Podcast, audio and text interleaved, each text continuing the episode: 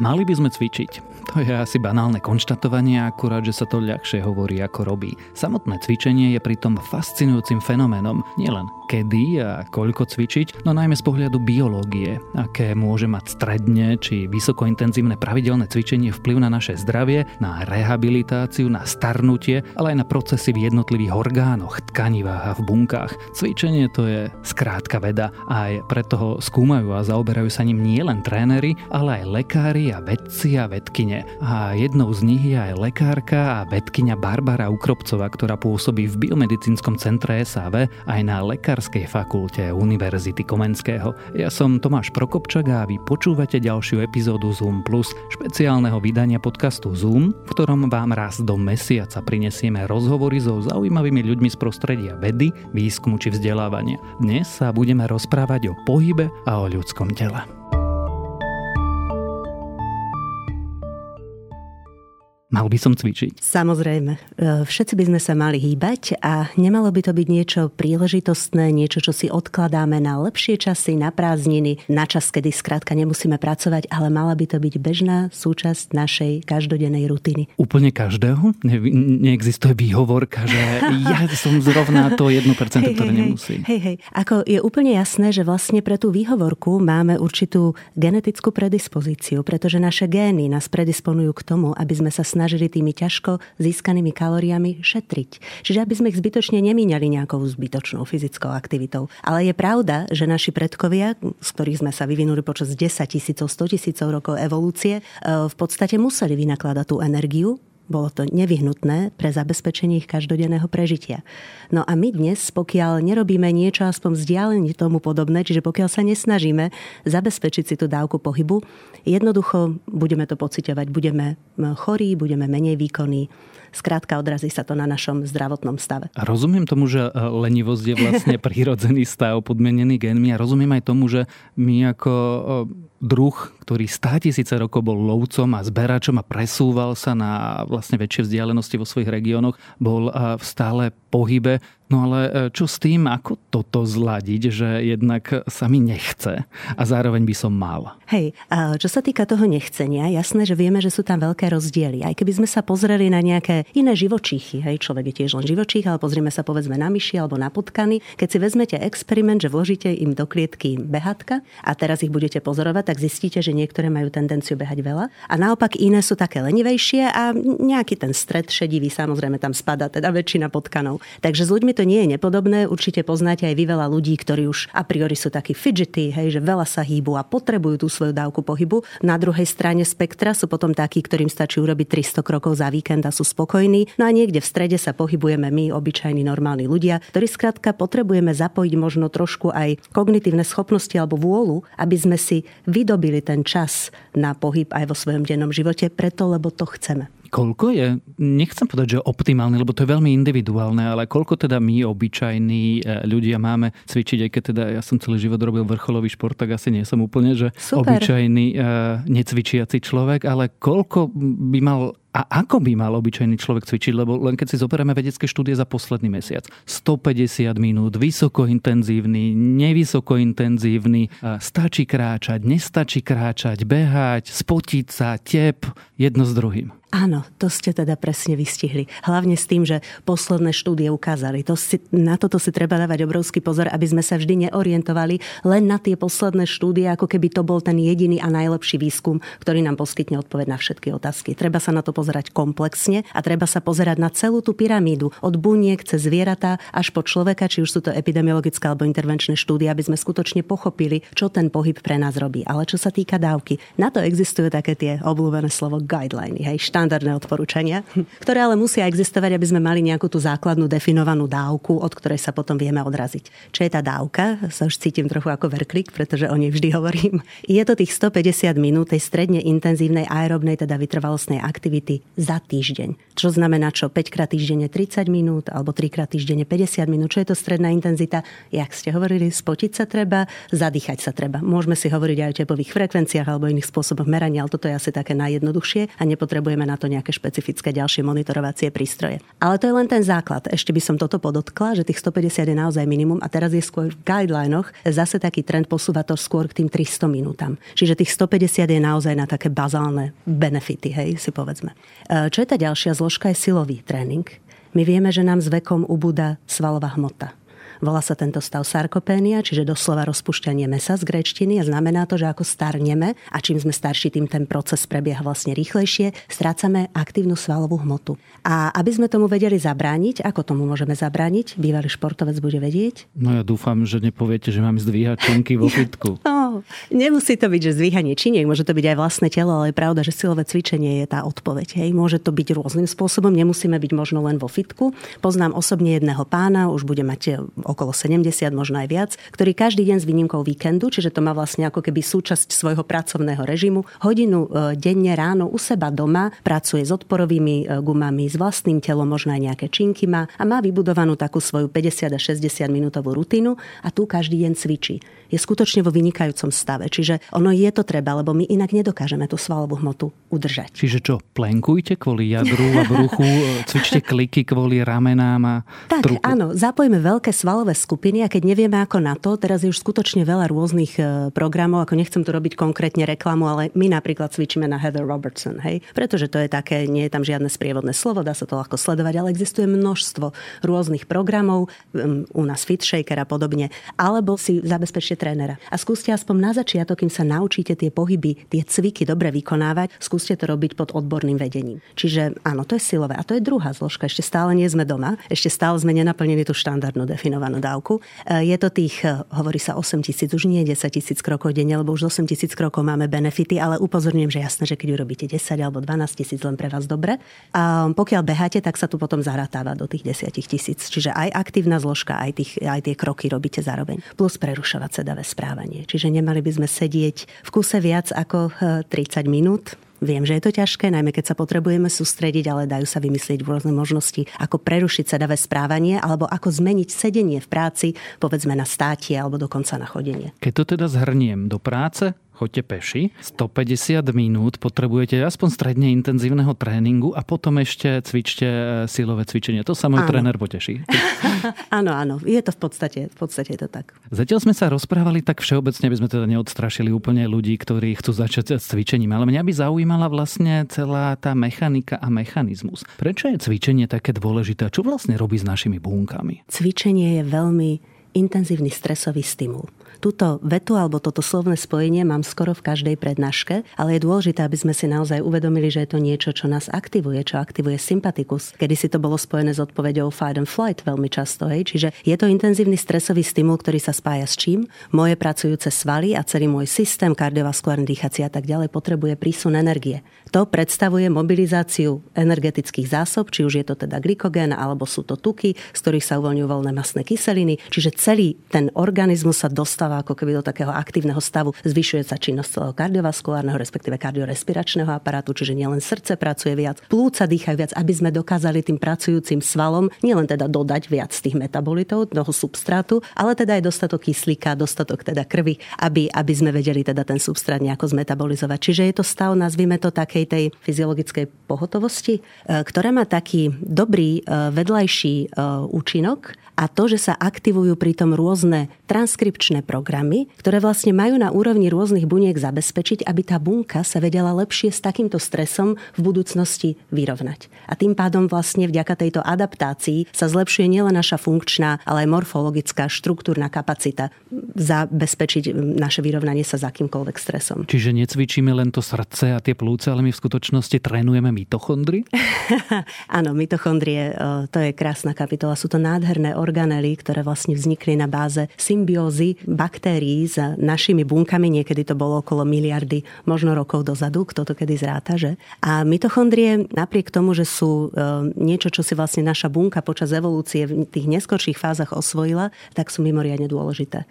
Sú mimoriadne dôležité ako energetický zdroj, pretože tam sa produkuje z rôznych substrátov ATP, ktoré vieme, že predstavuje molekula ATP, ten pre nás využiteľný zdroj energie na rôzne typy bunkovej práce, ktoré tá bunka realizuje, ale zároveň sú aj zdrojom oxidačného stresu. A to môže byť samozrejme nebezpečné, pokiaľ my tú bunku zaplavíme substrátmi, čo bežne robíme, že sedíme, jeme, často jeme veľakrát za deň, aj keď nie sme hladní, a my stále zaplavujeme bunku substrátmi. A tým pádom preťažujeme tie bunky, preťažujeme aj tie mitochondrie a nestimulujeme, pokiaľ paralelne necvičíme alebo nehybeme sa, práve tie antioxidačné alebo protizápalové mechanizmy, ktoré tie mitochondria celý ten náš oxidačný aparát udržiavajú v nejakom funkčnom stave. Hej? Takže to je to, čo je to nebezpečné, že keď nebudeme mať dobré, funkčné, zdatné mitochondrie, čo zabezpečíme tým, že budeme pravidelne cvičiť, tak môžu byť v podstate pre nás aj poškodzujúce alebo môžu produkovať molekuly, ktoré sú poškodzujúce pre naše bunky, tkanivá molekuly. Môže to fungovať aj opačne, keď sme zvyknutí na záťaž a potom zrazu e, prestaneme cvičiť, tak máme problém? Lebo ja to mám sam na sebe tak, že za tie roky športovania viem, že keď na 3 týždne prestanem športovať, tak zrazu e, mám chrípku, nádchu, angínu. Depresiu. Niekedy aj no. depresiu. Hej, hej. Ako vie sa o tom, ide v podstate o nejaký detréning a dobre ste povedali, tie tri týždne podľa niektorých štúdí je práve toľko potrebné na to, toľko času potrebného na to, aby pri detréningu kleslo napríklad VO2 max o 30 až 50 dokonca u vrcholových atletov. Čiže ono to relatívne rýchle ide tá fyzická zdatnosť a kapacita dole, ale zase potom sa vie relatívne rýchle vyšplhať naspäť, pokiaľ sme predtým boli zdatní. Čiže, čiže áno, no, športovci e, sú síce do značnej miery chránení, alebo ľudia pravidelne aktívni, ale zase keď tú aktivitu vynecháme, môžeme na sebe sebe pocítiť aj tie negatívne dôsledky krátkodobej inaktivity. Predpokladám, že všetci teda vrcholoví športovci nie sú, tak začneme úplne od začiatku. E, som človek, ktorý má sedavé zamestnanie a už nechcem mať toľko sedavého spôsobu života. A teda lekár mi povedal, že by som mal niečo so sebou robiť. Ako začať, ja viem, že to veľmi zjednoduším, lebo to veľmi individuálne, ale teda ako keby pochybujem, že hneď dokáže v prvom týždni človek eh, splniť všetky tieto parametre, lebo si viem predstaviť, že na tretí deň bude mať takú svalovú horúčku, že sa nepostaví z postele. Ale teda, čo mám urobiť? Ako mám začať? Ja som vám tak vďačná, že ste toto povedali, pretože som sa ešte chcela vrátiť, keď som definovala tú dávku k tomu, aby sme si nemysleli, že teraz zo dňa na deň, keď sme sedaví, to je to, čo by sme mali začať od druhého dňa robiť, pretože sa zničíme. Práve preto, že naše telo na to nie je pripravené. Takže vtedy je aj najväčšie riziko nežiaducich účinkov, napríklad úrazu a podobne, alebo že nás to proste odradí, pretože budeme tak unavení, že si povieme, že toto nám za to nestojí a vrátime sa k predchádzajúcemu spôsobu života. Čiže preto je esenciálne a všade sa to aj veľmi zdôrazňuje a my to tiež zdôrazňujeme e, našim pacientom, respektíve ľuďom, ktorí sa zúčastňujú našich klinických štúdí, že treba začať postupne a zvyšovať tú dávku postupne. Ako na to? Napríklad e, zvýšiť počet krokov, čo robím denne. Čo vyžaduje ten prvý krok, začať si to monitorovať, lebo my potrebujeme objektívne parametre. Tak ako keď potrebujeme alebo chceme povedzme redukovať hmotnosť, no tak musím vedieť, z akej východiskovej hmotnosti začínam, hej, kde je tá štartová línia. A to isté platí, keď chcem zvýšiť pohybovú aktivitu. Zistím, koľko teda krokov priemerne denne urobím a potom si poviem, že v priebehu dvoch týždňov to zvýšim napríklad o 500 krokov denne alebo 2000 krokov za dva týždne. Vymyslím si, hej. To je to, že nečakajme, že niekto zvonku nám pomôže že keď nám pomôže, tým lepšie. Ale pokiaľ nikoho nemáme, skúsme si my sami pripraviť pohybový plán a veľmi postupne tú dávku zvyšovať. Ale zase neuspokojme sa s tým, že si povieme, no dobre, tak pôjdem trikrát týždenne 20 minút na prechádzku a decit, lebo tým pádom nebudem mať tie benefity. Tým pádom, že to nenavyšujem a nesnažím sa aspoň priblížiť k tej odporúčanej dávke, tak aj tie moje benefity budú umerne menšie. Keď sme už v tej servisnej časti, je lepšie mať eh, na to sprievodcu trénera, alebo sám? Ja, ja za seba viem, že keby som nemal trénera necvičím, lebo nemám ten záväzok, ale je lepšie mať niekoho, kto hm, nado mňou stojí? Áno, myslím si, že pri veľmi veľa ľudí to platí a my to uh, definitívne máme v našich štúdiách potvrdené, kde mi veľa e, našich dobrovoľníkov, či už sú to pacienti s Parkinsonovou chorobou, alebo sú to ľudia s obezitou, alebo sú to vyliečení onkologickí pacienti, hovoria, alebo seniory, tých máme najviac, to je najväčšia cvičiaca skupina u nás dlhodobo, že keby tam nemali to zázemie toho trénera a aj tú sociálnu interakciu, ktorá z toho robí niečo, niečo príjemné, niečo, na čo sa teším, tak by to jednoducho sami nerobili. Pričom niektorí už cvičia naozaj roky, niektorí už sa to blíži desiatim rokom, ktorí dlhodobo cvičia, keďže tie prvé štúdie sme ukončili asi 10 rokov dozadu a stále to platí. Stále radi chodia a stále radi cvičia pod dohľadom, pretože to je jedna z tých motivačných, jeden z tých motivačných faktorov. Ja vyzerám ako modelový vlastne e, klient vašej e, klinickej štúdie a chcem pri tom zostať. A doteraz sme sa rozprávali o všeobecnom zdraví, o ľuďoch a čo by mali robiť, ale prejdeme do sveta vedy.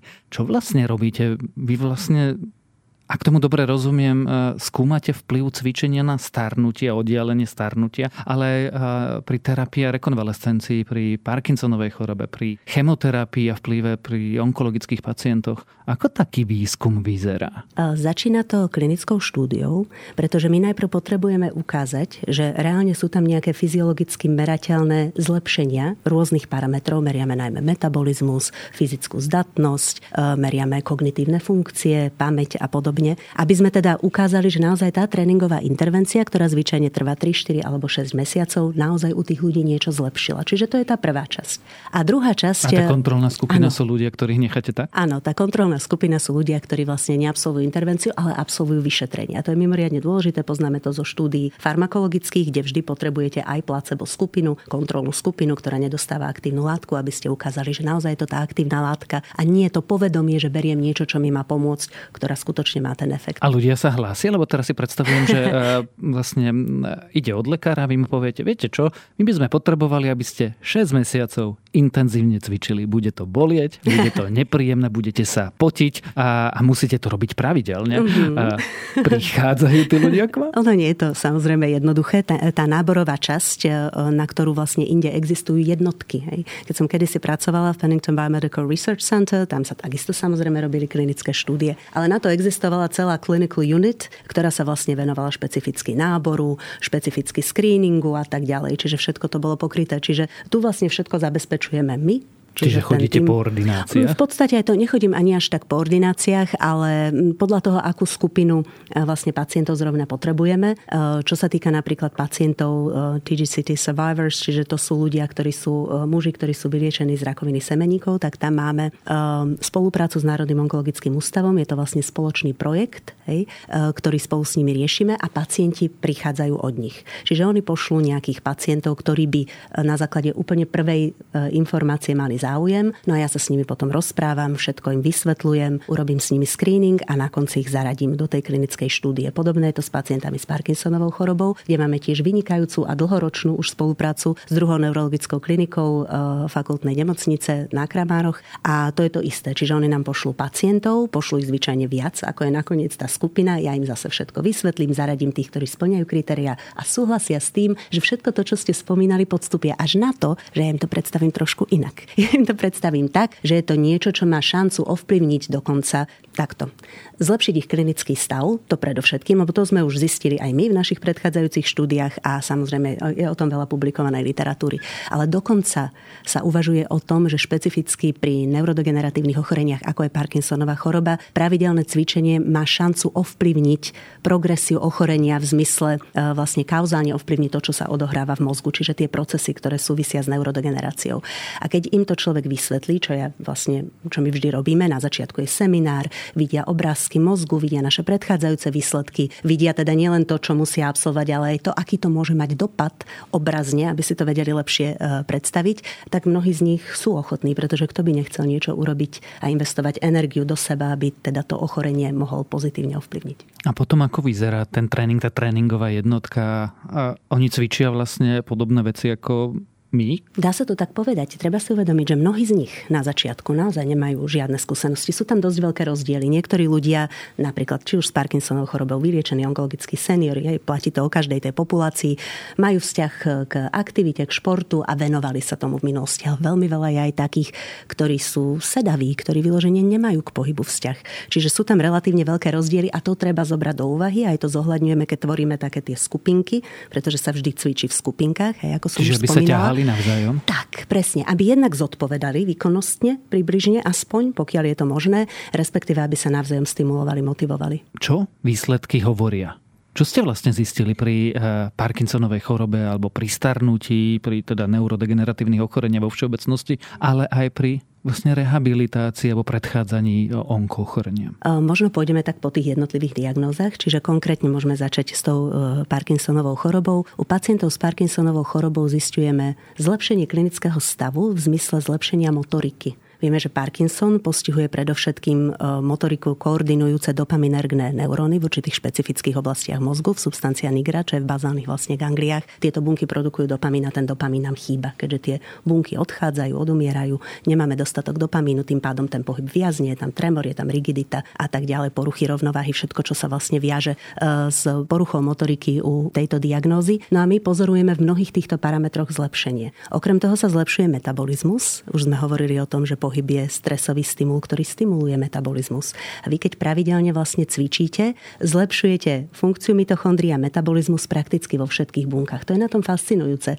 A to sa možno dostaneme potom v tej vedeckej časti k tomu, lebo zatiaľ stále hovoríme len o klinike, že vlastne je to tak synchronizované, že vám sa zlepší metabolizmus a oxidatívna kapacita, mitochondriálna funkcia, dokonca aj v takých bunkách, ktoré nemajú s tým cvičením nič spoločné. V bunkách bukálnej sliznice napríklad, hej? čiže v ústach, v sliznici nemocnici alebo inde. Čiže skutočne je to niečo, čo má veľmi nejaký plejotropne pozitívny účinok na metabolizmus. My vieme všetci, že metabolizmus je jedna zo základných, to je atribút života úplne základný, premena látok a energie. My potrebujeme získať energiu, aby sme nejakým spôsobom premenili a udržali sa nažive. Hej. Čiže tým pádom pri mnohých ochoreniach týchto najmä chronických, e, kedy si sa označovali ako civilizačné, teraz im hovoríme neprenosné ochorenia, sa práve uplatňuje porucha metabolizmu.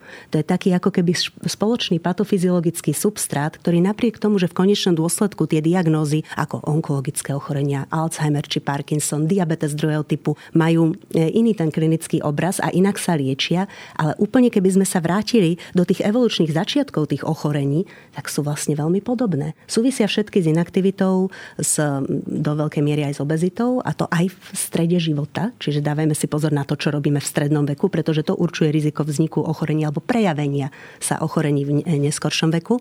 A vlastne tieto procesy sú teda e, veľmi podobné a súvisia práve s tým metabolickým preťažovaním, s metabolickou dysreguláciou. A to je teda tá ďalšia vec, čo aj u týchto pacientov s Parkinsonovou chorobou pozorujeme, zlepšuje sa im metabolizmus. Čiže predchádzame, to je, čo je zase jeden z faktorov, ktorý prispieva k tomu, že sa spomaluje progresia ochorenia. Pretože je známe, že diabetes druhého typu zhoršuje a urychluje progresiu e, Parkinsona a naopak Parkinsonova choroba zvyšuje riziko vzniku diabetu druhého typu. Čiže znovu ideme to prepojenie medzi metabolickou poruchou a tým, čo sa odohráva v mozgu, neurodegeneratívnym ochorením.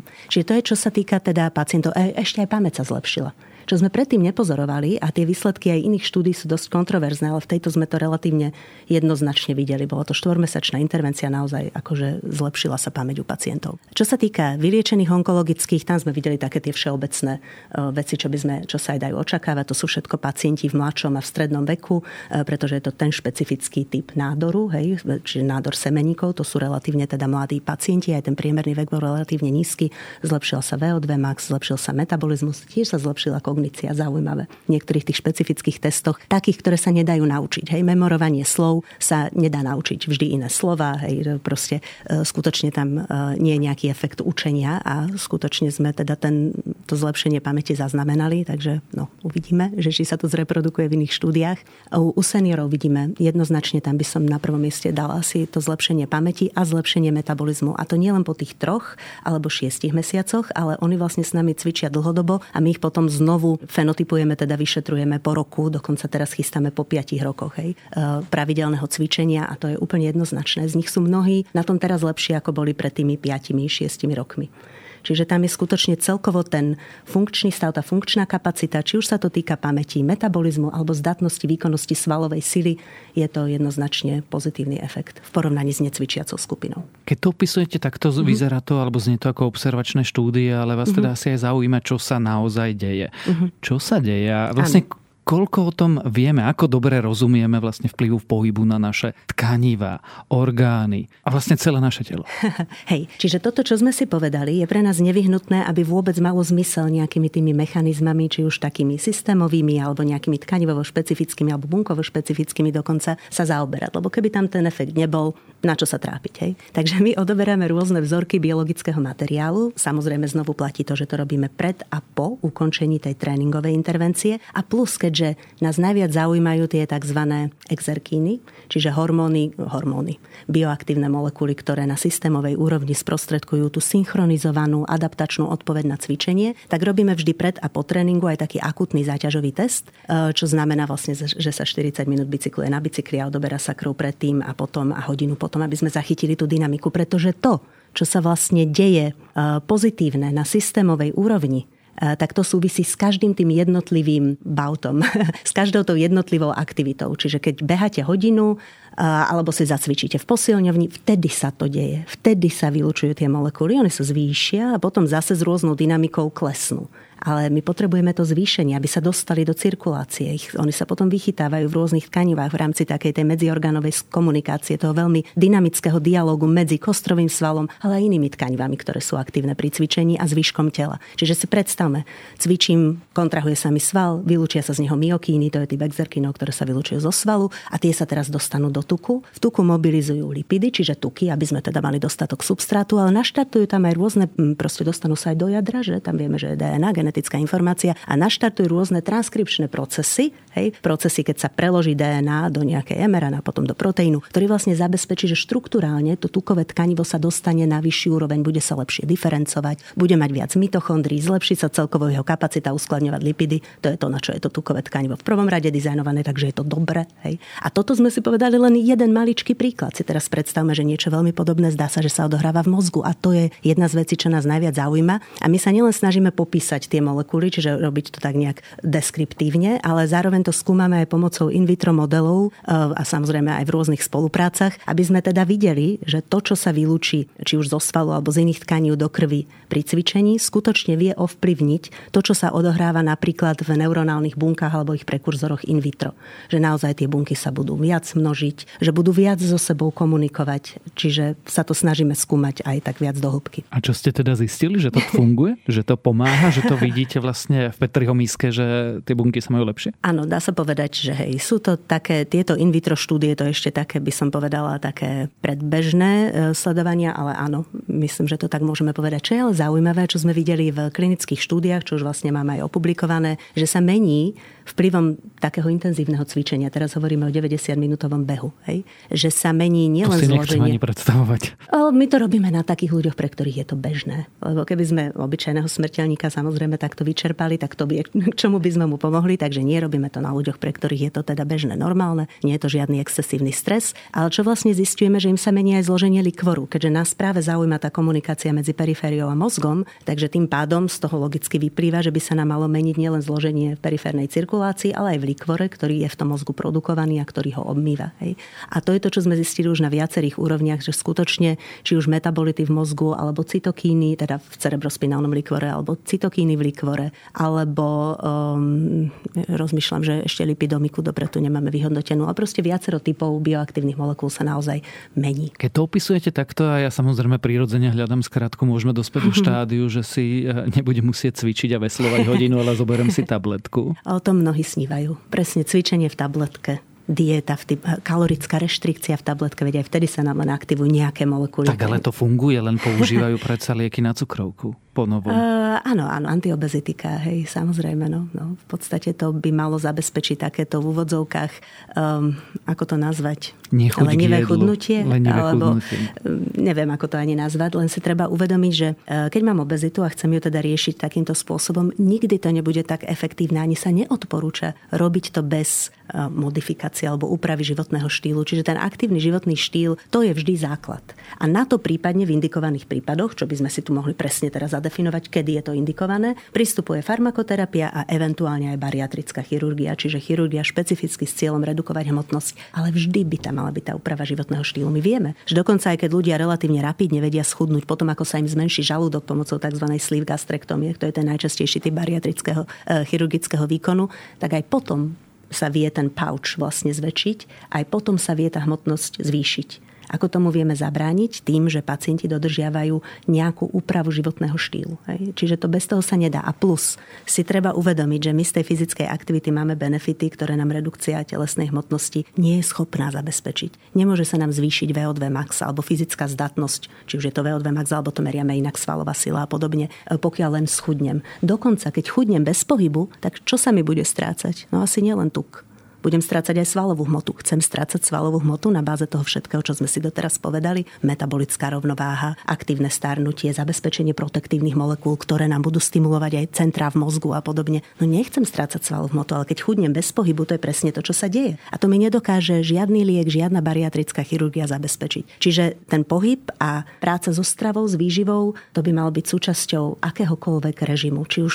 tam mám tabletku, alebo nemám. Čiže fitko v tabletke možno bude, ale lepší život z toho mať teda nebudete. Ako ste sa vy vlastne dostali k pohybu a skúmaniu pohybu? Ak si dobre pamätám, vy ste vlastne lekárka internistka. Áno, som. A pracovala som, možno sú, to, možno sú to tri roky na klinike. Bolo to predovšetkým v Národnom onkologickom ústave, ale teda cirkulovala som, absolvovala som aj všetky cirkulácie, ktoré sa spájajú s tou potrebnou, vlastne s tým kurikulom pred atestáciou z internej medicíny. No a potom odišiel manžel, dostal ponuku vlastne z Pennington Biomedical Research Center, čo je v Baton Rouge v Louisiane, kde sa skúma obezita, kde sa skúma diabetes druhého typu.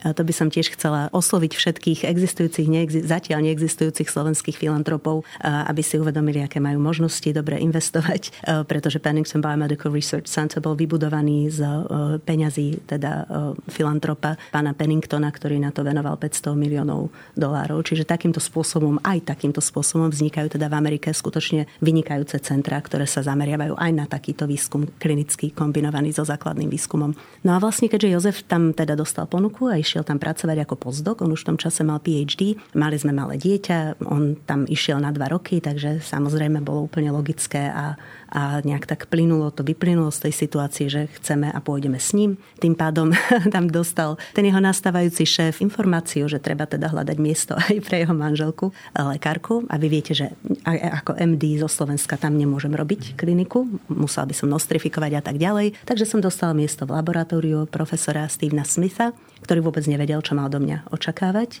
Takže na začiatku som začínala tak, že som do nekonečna písala na skúmavky hej, a, a spracovávala som vzorky pri biopsiách a popri tom som študovala, lebo dostala som samozrejme možnosť vybrať si nejaký projekt. Projekt som si vybrala, študovala som k tomu a začala som sa učiť metodiky. Čiže začala som sa učiť pracovať v labáku. A na začiatku to teda bolo tristné. Nielen, že labák, ja som ani s počítačom, to bolo 20 rokov dozadu, s počítačom nevedela pracovať, som nevedela používať Excel alebo PowerPoint alebo Word len tak úplne, že bazálne o štatistike ani nehovorím. Čiže veľmi veľa sa toho človek musel naučiť, ale bolo to absolútne fantastické, pretože to prostredie bolo tak neuveriteľne inšpirujúce. Ľudia sú tam naozaj nadšení ľudia sú veľmi konštruktívni. Hej. Všetko sa dá riešiť. Vaše nápady e, sú príjmané. Hej. No Neviem dobre, to, ale potom ste prišli sem. Ja to volám reverzný kultúrny šok, lebo to naozaj ako bolo, to bol náraz do steny. Vyskočíte z idúceho vlaku, fakt je to doslova tak a, a bolí to veľmi. Prečo ste lebo sa vrátili vlastne? Rodina predovšetkým. Ako my sme mohli e, zostať v Spojených štátoch, bola tam príležitosť, mali sme ponuku pracovnú vlastne zostať na tých miestach, kde sme boli, ale vzhľadom aj na dceru, ktorá už mala začať chodiť do školy a my sme chceli, aby mala tie svoje slovenské korene trošku proste, aby rástla v tom svojom pôvodnom prostredí. Ešte myslím si, že ona nebola zmierená vtedy, neviem, či je zmierená dnes. A plus som bola tehotná a doma celá rodina, celé zázemie, takže sme sa rozhodli, že sa vrátime a Nelutujeme to, lebo človek nemá nikdy. Myslím, že vieme tu robiť veci, ktoré majú zmysel a majú zmysel, myslím, aj vedecký a majú zmysel určite pre spoločnosť. Takže určite nelutujeme, že sme sa vrátili, ale áno, ten, ten šok z toho návratu bol veľký. Je to teraz ľahšie, keď už máte profesúru a vediete vlastne vlastné týmy? Alebo ste pohltení administratívou a, a vlastne tú vedu ano. musia robiť doktorandi?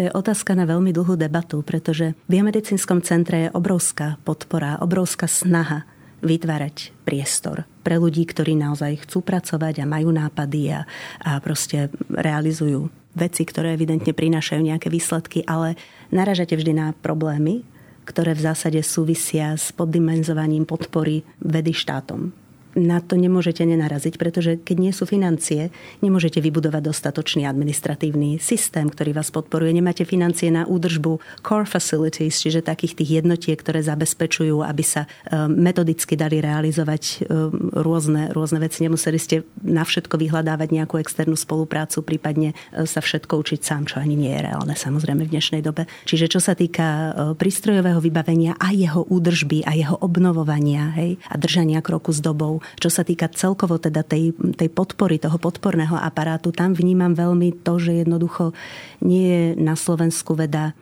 dostatočne financovaná. Pretože keď sa rozprávam vlastne s ľuďmi z vedy, či už s Peťom Celecom alebo s kýmkoľvek, tak oni všetci mi do jedného rozprávajú, však aj prístroje sú, aj načenie sú, ale ja vlastne vyplňam papiere a keď si po víkendoch čítam vedecké štúdie, tak to aj tak nemôžem vykázať ako prácu, lebo cez víkend sa predsa nepracuje, takže to nikam nepatrí. to samozrejme, že ako je to náročné popri tej údržbe, najmä keď robíte vlastne e, kliniku s e, relatívne teda malým tímom, kde naozaj musíte veľa toho, aby sa všetky tie štúdie, o ktorých sme teraz hovorili, mnohé z nich prebiehajú paralelne, hej? aby sa to udržalo v chode, tak do toho naozaj prúdi veľké množstvo energie.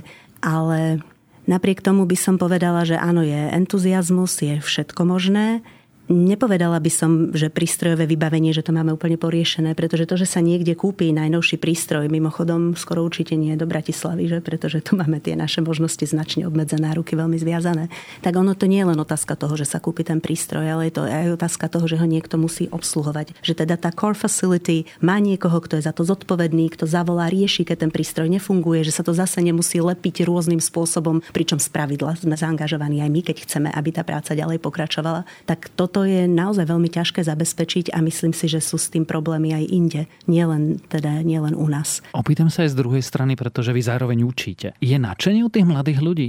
či už ísť robiť lekára, alebo ísť robiť do vedy, ísť robiť do kliniky, základný výskum skúmať? Tak základný výskum myslím, že u lekárov skôr nie. A musím tiež povedať, že lekári síce mladí ľudia, medici, ktorí teda študujú medicínu, je to najmä so zámerom, aby robili kliniku, čo je asi aj dosť logické, veľmi málo takých, ktorí chcú robiť biomedicínsky výskum, či už teda paralelne s tým, že budú robiť klinickú prax, alebo teda samostatne, to je naozaj veľmi zriedkavé. Ja som mala takéhoto študenta, ktorý je teraz momentálne v Düsseldorfe na vynikajúcom pracovisku a teda myslím si, že naozaj sa vynikajúco uplatnil a že aj teraz robí vedeckú prácu, ktorá je skutočne prínosom. Čiže áno, sú takí ľudia, ale sú to skôr výnimky. A keď sa znovu vrátime k nadšeniu, áno, myslím, že je nadšenie, ale prečo by ste mali ísť do vedy, kde zarobíte tak trikrát menej a mnohí majú aj problém predstaviť si tú perspektívu, hej, že pragmaticky, že čo to v budúcnosti pre mňa bude znamenať, aj keď im to povedzme poviete, ale to oveľa ťažšie uchopiteľné, ako tá klinika, kde jednoznačne vidím, som v nemocnici, vidím pacienta, viem, že ho potrebujem liečiť, tá cesta je štandardná je uchopiteľná, viditeľná, definovateľná. V prípade vedy je to podstatne problematickejšie a mnohým povedzme, že tá vízia, ktorá je navyše podstatne menej financovaná, hej. takže im je vzdialená a neašpirujú. Baví vás to po tomto všetkom, čo zaznelo? Dúfam, že som neznela moc pesimisticky, lebo ja si stále myslím, že toto je absolútne fascinujúca práca a to nadšenie, láska, by som povedala, k vede, ktorá sa vo mne prebudila v Spojených štátoch, trvá doteraz, pretože inak by som to proste nerobila. A plus vidím tam jednoznačne ten prínos tú pozitívnu spätnú väzbu od ľudí, lebo som vedec a lekár. Čiže ono sa to nedá oddeliť. A ja keď vidím, že to, čo skúmam, reálne doby, do, robí dobre ľuďom, tak napriek tomu, že časovo je to potom celé podstatne náročnejšie, aj nemôžem nedať tú spätnú väzbu a nemôžem sa nesnažiť prebudiť možno aj v spoločnosti E, tú túžbu začať uplatňovať teda aj tento prostriedok v rámci prevencie a liečby chronických ochorení. Hej. Takže jednoznačne to stále trvá, ja by som nemenila ani za nič. A ja si práve, že myslím, že by e, mohli sa na to pozrieť, uchopiť to alebo vidieť to aj ako svoje uplatnenie, pretože nech sa stretávate s akýmikoľvek problémami, nie je to nikdy nudné, nie je to nikdy rutina, nie je to štandardné. Vždy je tam niečo nové, vždy ste na okraji poznania, ktoré sa niekam posúva a dokonca vy máte tú možnosť prispieť k tomu poznaniu, čo považujem úplne za neuveriteľné privilegium. To je krásny koniec dnešného podcastu. Ak ho niekto počúva, rozhoduje sa, či by mohol fungovať vo vede a mať vedeckú kariéru, tak eh, snad sme mu trochu pomohli a presvedčili ho, že to je dobrý nápad. Počúvali ste Zoom Plus, špeciálne vydanie podcastu Zoom Ja som Tomáš Prokopčak a mojím hostom bola lekárka a vedkynia Barbara Ukropcová, ktorá pôsobí na Biomedicínskom centre Slovenskej akadémie vied aj na Lekárskej fakulte Univerzity Komenského. Pri ďalšom z tejto série rozhovorov o vede sa počujeme o mesiac. Podcast Zoom však naďalej vo svojej klasickej podobe s novinkami z vedy vychádza každý týždeň a to v stredu.